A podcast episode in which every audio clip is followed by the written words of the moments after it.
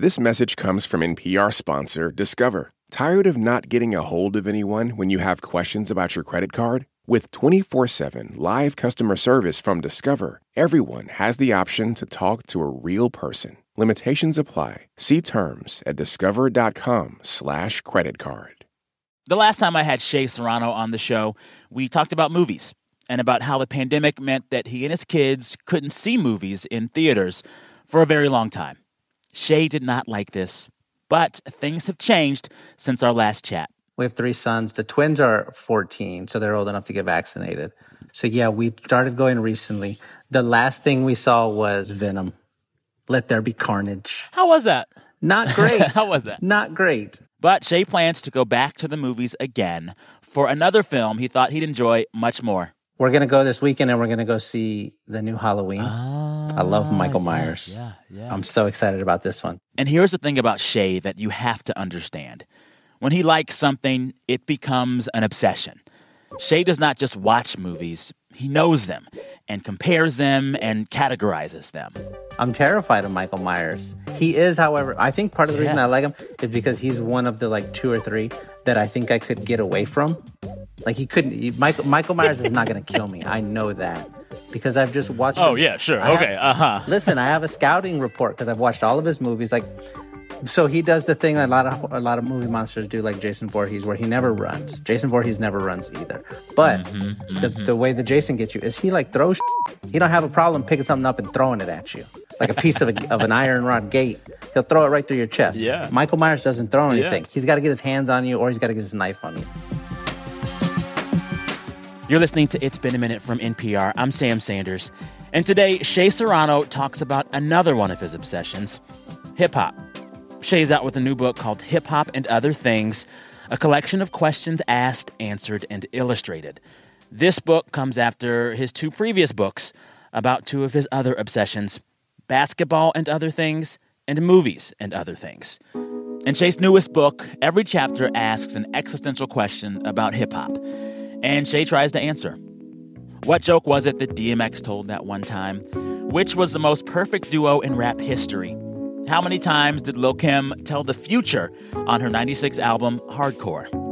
For this episode of It's Been a Minute, Shea is going to break down three chapters from the book one all about Missy Elliott, one all about Cardi B, and another one all about the 1995 Source Awards, an award show that said more about the state of hip hop and the future of hip hop than perhaps any other single event. I am very excited about this one. Y'all are going to love it, I promise. Enjoy. I'm going to open the book now. Good cop, bad cop. Did anyone have a better 2018 than Cardi B? Right. Briefly lay out your thesis and the argument that you uh, argued in this chapter. Okay, so 2018 was a really good year for rap. We got albums from a bunch of very talented people. Did anybody have a better year than Cardi did? Drake is like probably the first name you think of anytime you're talking about uh, successful rappers. So you could be like, well, he had an album that year, and did you know? Did he do this? Did he do that? Which album was that for him? oh, that was Scorpion. Oh, so yeah, that was you like know, that- that, was a, that, You remember that, that album did well. Yeah, and this Drake album had some really big hits. It had God's Plan. Mm-hmm. It had what was the other big single? It had Nice for What. It had In My Feelings. It had nonstop on it. Yeah. So I mean, uh, okay. So like Drake has that year with that big album with so many big singles, and yet you still argue that Cardi had a better 2018. And you don't just argue that Cardi had a better 2018. You start this argument by saying part of the reason why is because of that song she did with Maroon 5. Please explain, sir. Please explain. Okay, so that's less of like this is why she had a better year. This is more of an example of of how big of a presence she was. Yeah. Let's just go through the the whole year. Let's We'll do very it. Let's do it. So in January of that year, she shows up on the remix of Bruno Mars's "Finesse," Oh yeah, and finesse and getting paid. and like that's really where the crossover. Great song and a great video too. great. It's great. It's so much fun. It's like exactly what Cardi B and Bruno Mars would do if you put them together. They they figured it out. Yeah. And this comes after she had released Bodak Yellow in 2017, a very hard single that went to number one and kind of announced her arrival, right? You can f with me if you wanted to. Yeah, that was the big the big jump right there. Is is when that one happened because that song was everywhere. But the thing that happens when you put a song out that's that big is people are like, well, can you do it again? Can you do it on an album? Can, you know, Yeah. that becomes a conversation. So that's what she's showing up to 2018 with all of those doubts because we know the album is coming and everybody's like, What you gonna do? they're looking at the trajectory of her career. Yeah. And they're like, well, you started out as this and then you became that. You're a reality star. And then you were the rea- Can you be a real rapper? Yeah, exactly.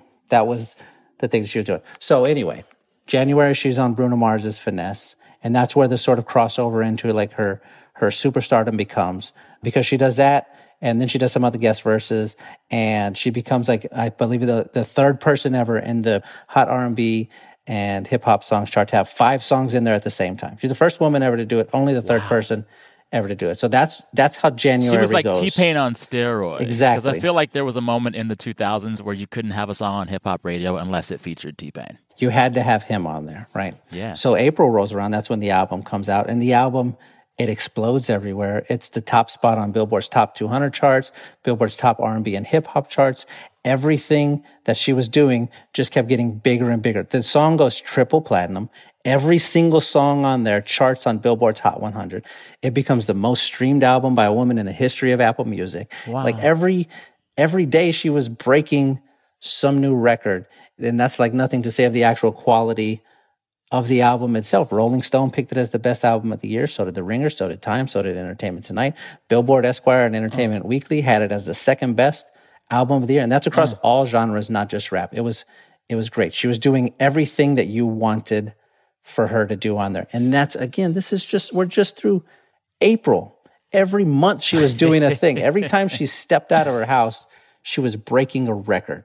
And it was unreal. And she kept it up for the whole entire year. You know, she ends up getting all of the like Grammy nominations, the BET nominations, the MTV nominations. She wins Best Rap Album of the Year at the Grammys. The like she gets nominated for Album of the Year overall. She didn't win it, but she was nominated. It was an unbelievable run. Mm-hmm. You couldn't do anything with her. Of course, she had the best year of 2018. No, Yeah. nobody could keep up with her. No, no name you can throw out there Yeah. could keep up with what she was doing. Yeah. It was unreal.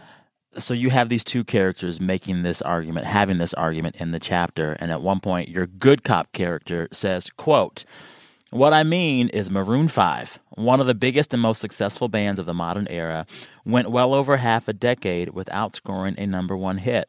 That's how hard it is to score one of those. And then cardi b gave them a verse for a song in 2018 for girls like you And then just like that, they finally got another number one hit because of Cardi B.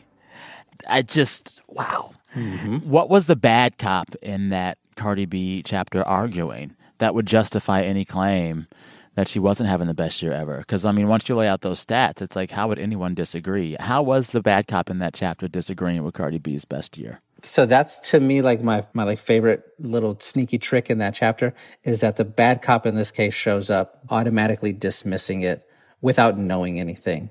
And it's just like it's air. It's a big box of air. Mm-hmm. He's just saying other names without providing any sort of information or any sort of detail or any sort of real argument. And that is often how arguing about rap, arguing about anything goes on the internet. Mm. You say a thing, somebody else says a thing in opposition of that Because they can. because they Yeah. can and you try to well can you explain it a little further and they're like no that's all i'm going to say because that's just what i felt like uh, typing into my phone and then sending it to your phone you know what i'm saying Yeah.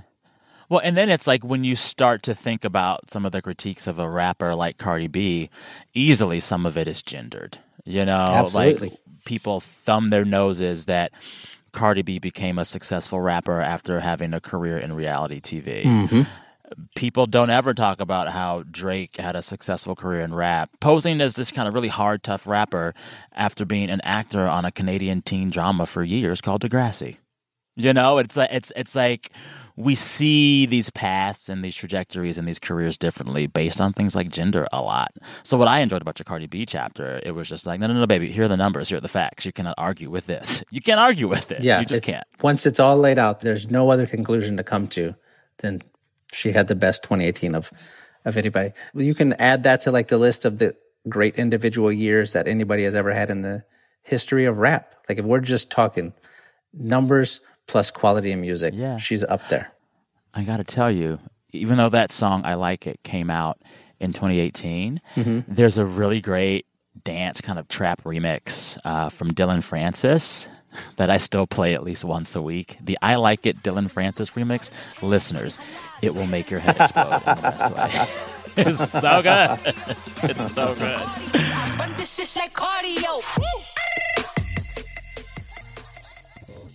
All right, coming up, we will get into Missy Elliott's career and we'll talk about the backstory of her iconic look from her music video for The Rain. You know, the big, oversized black leather garbage bag thing, a look which I love. Turns out it was much deeper than you may know.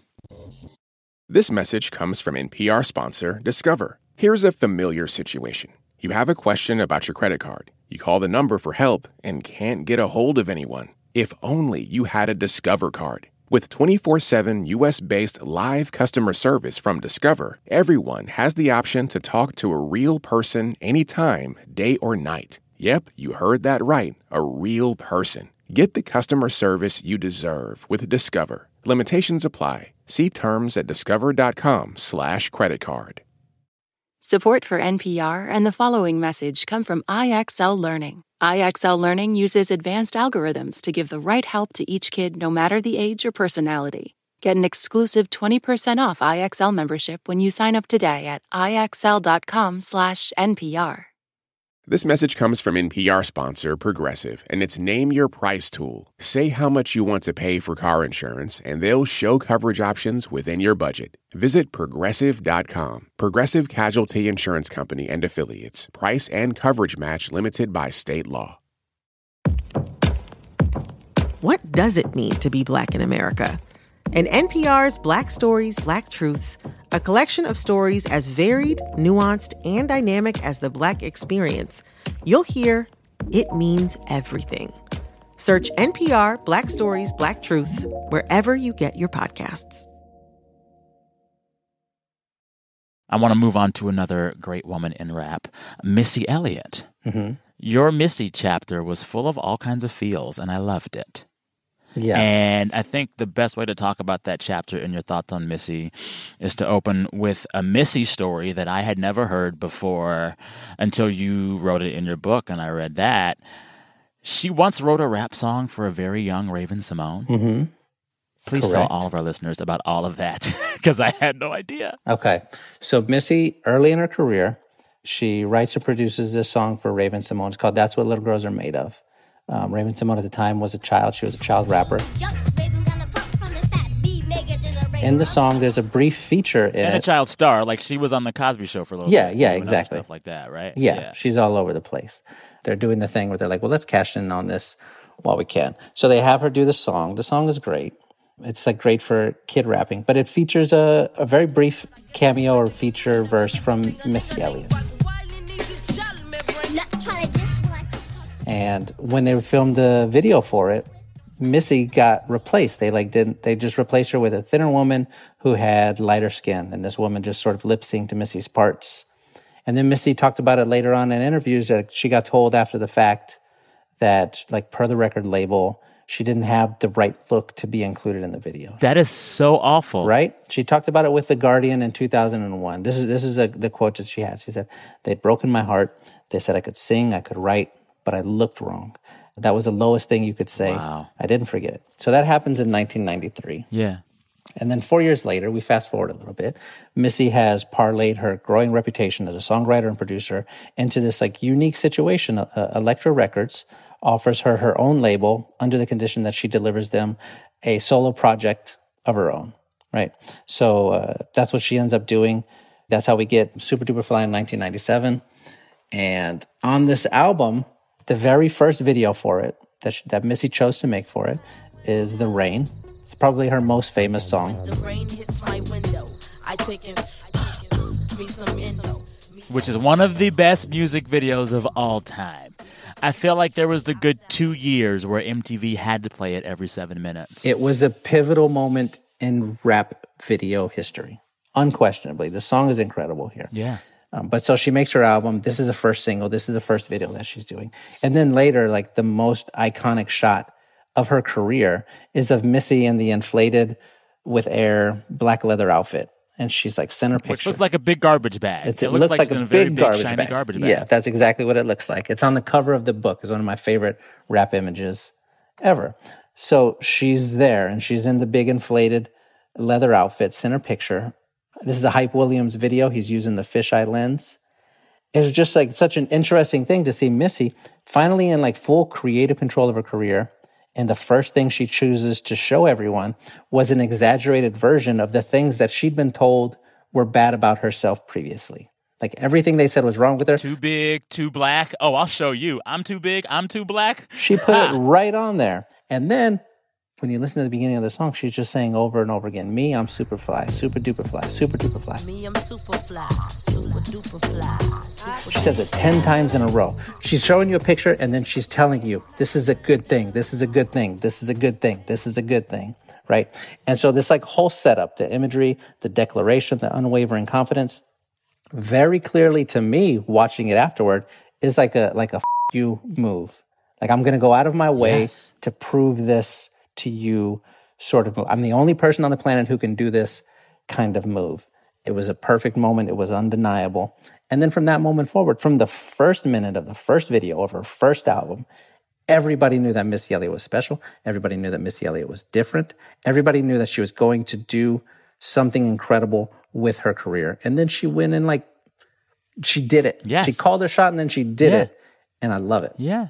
Well, and like this is yet another example of the book and what it did for me. I thought I knew all there was to know about Missy Elliott. I did not. And I think this video of hers that I loved for the rain, I didn't reconsider the imagery in that video until reading this chapter. And it's like, oh, of course. Like, there's some meta commentary here. Missy Elliott in a big black leather garbage bag means a lot more than just a person in a big black leather garbage bag. It is a commentary on race and size and gender and class. And she's saying, F all y'all. You will respect me. I am super duper fly. I love it. Yeah, it's it's when you spend that much time like just researching a thing or studying a thing, you're always going to learn stuff. Like that always happens to me.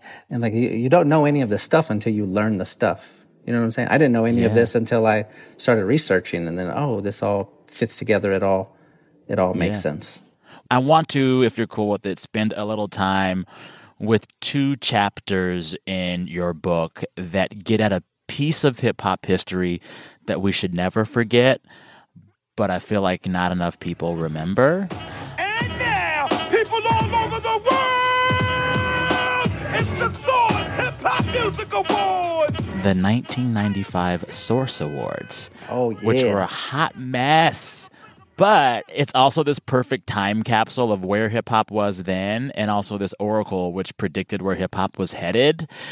Can we just spend some time and marinate in the 95 Source Awards?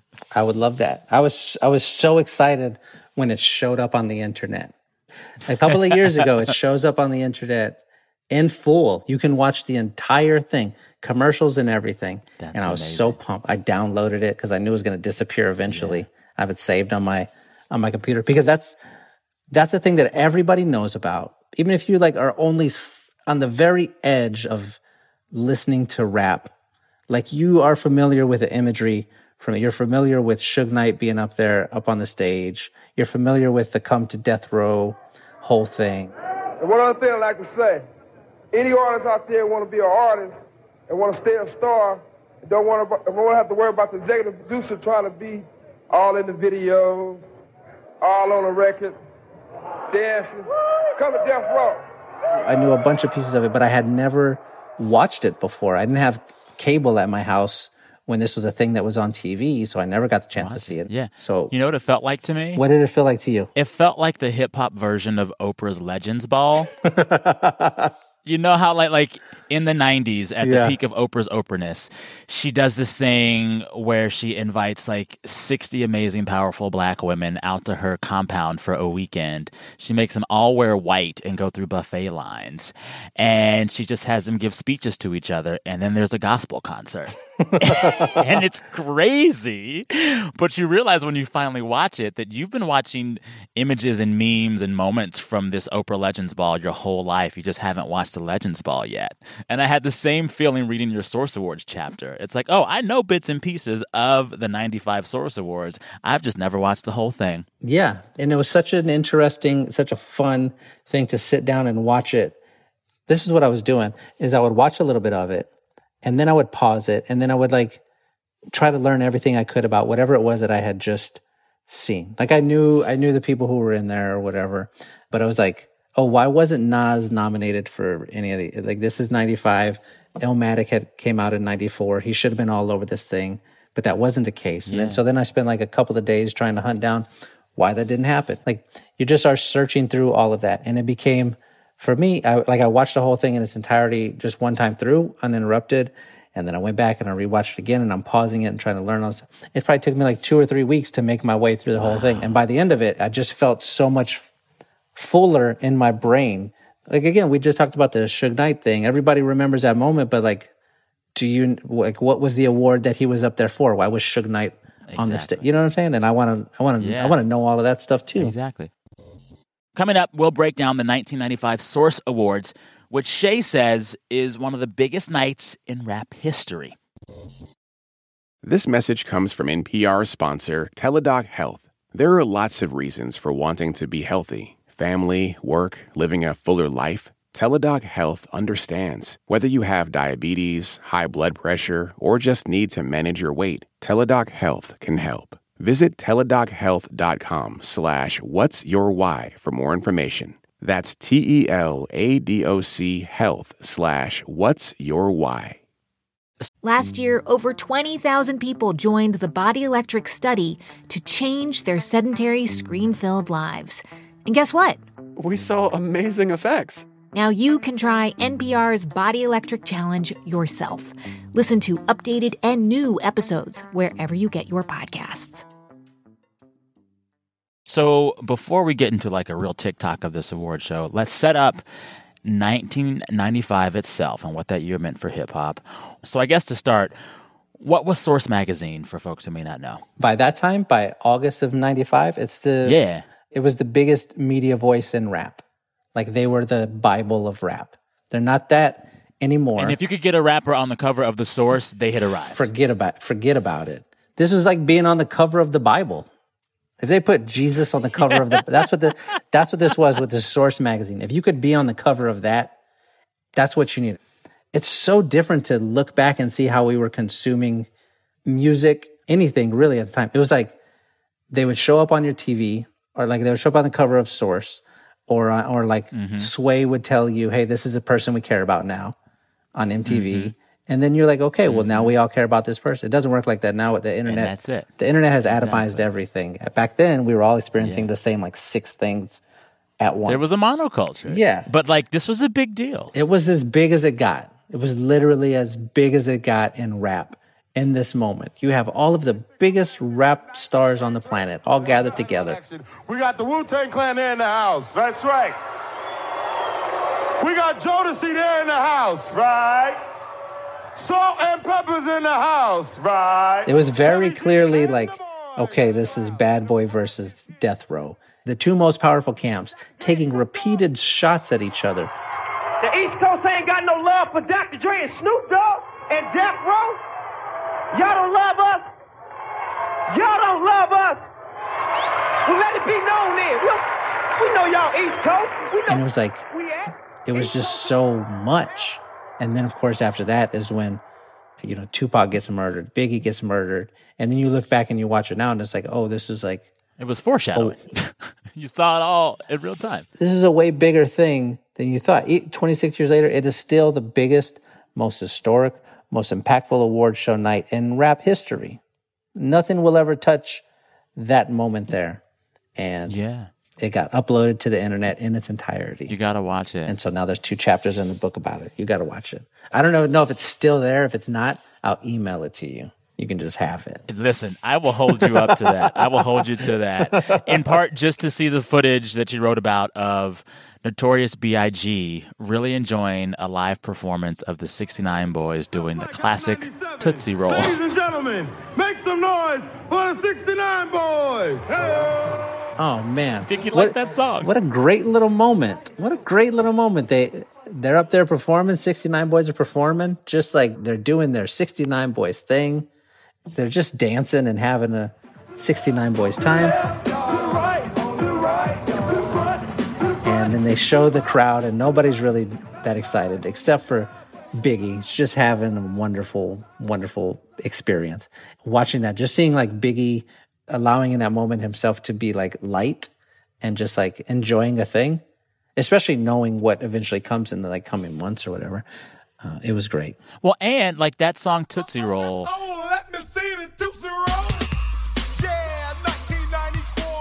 It had major chicken noodle soup with the soda on the side energy.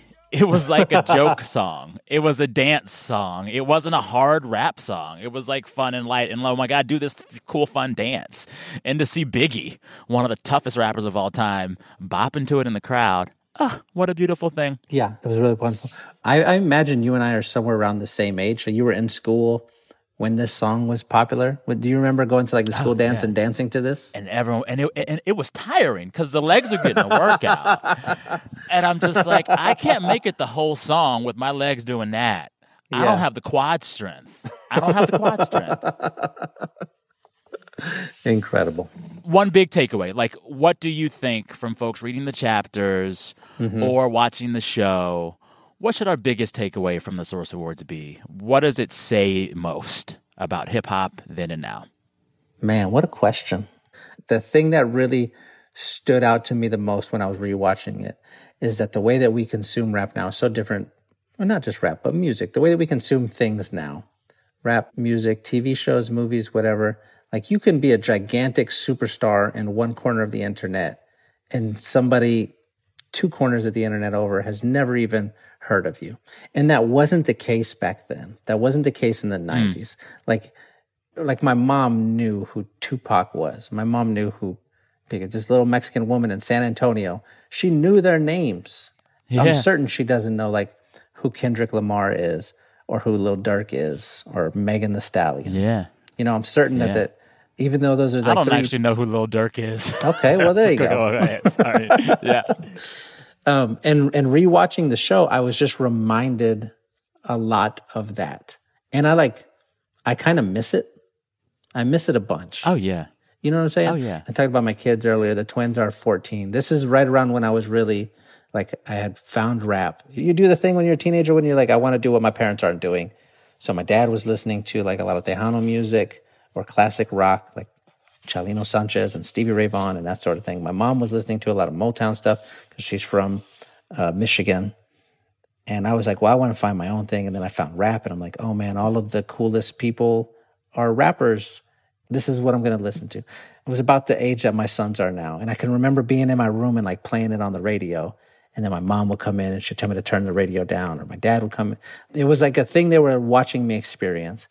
And then my sons, I'm watching them now, but they always have like the headphones in or they're just playing it off of their phone. It doesn't feel as communal, you know? Yeah. And when I was watching the the award show, I was thinking just a bunch about being 14 years old and so excited about this new world that had opened up to me and wanting to know every single thing about it. Any kind of rap, didn't Yeah. matter what it was. I would go to the flea market and I was just like buying whatever. I didn't even know like who anybody was. I'm just like, is this what kind of music is this? Great, let me have it. You know what I'm saying? Yeah. Well, and like that's what I love about the book. It is making hip hop and going back through this history communal. I'm reading the chapters and thinking about these great moments you're alluding to, and it feels like I'm there with you and there with other folks, even though it's just me reading solo. And yeah, I, I feel like in this era of streaming, this era of media fragmentation, it is so great to have something that makes me feel like I'm part of a larger community where we can all talk about the same things in the same language. And like, this book has given me that. Like, talking about Missy Elliott, we all can do that together. I love that. and the book has given me those vibes. So thank you for that. Well, that's a very nice thing to say about a book. You should put that on the cover of it. There you go. There you go. Thanks again to Shea Serrano. He's a senior staff writer for The Ringer, a number one New York Times best-selling author, a San Antonio resident, which I love, and the host of the No Skips podcast. Shea's new book is called Hip Hop and Other Things. It is out right now. This episode of It's Been a Minute was produced by Audrey Nguyen, and we had fact checking help from our intern, Nathan Pugh. Our editor for this one was Jordana Hochman, and we had engineering support from Neil Tevault and Josephine Nyounai. Listeners, we are back in your feeds on Friday. Till then, be good to yourselves. I'm Sam Sanders. We'll talk soon. This message comes from NPR sponsor Vuori, a new perspective on performance apparel. Clothing designed with premium fabrics, built to move in, styled for life. For 20% off your first purchase, go to vuori.com slash NPR. Support for NPR and the following message come from Rosetta Stone, the perfect app to achieve your language learning goals no matter how busy your schedule gets. It's designed to maximize study time with immersive 10 minute lessons and audio practice for your commute. Plus, tailor your learning plan for specific objectives like travel. Get Rosetta Stone's lifetime membership for 50% off and unlimited access to 25 language courses. Learn more at rosettastone.com/npr. It's a high-stakes election year, so it's not enough to just follow along. You need to understand what's happening so you are fully informed come November. Every weekday on the NPR Politics podcast, our political reporters break down important stories and backstories from the campaign trail so you understand why it matters to you. Listen to the NPR Politics podcast wherever you get your podcasts.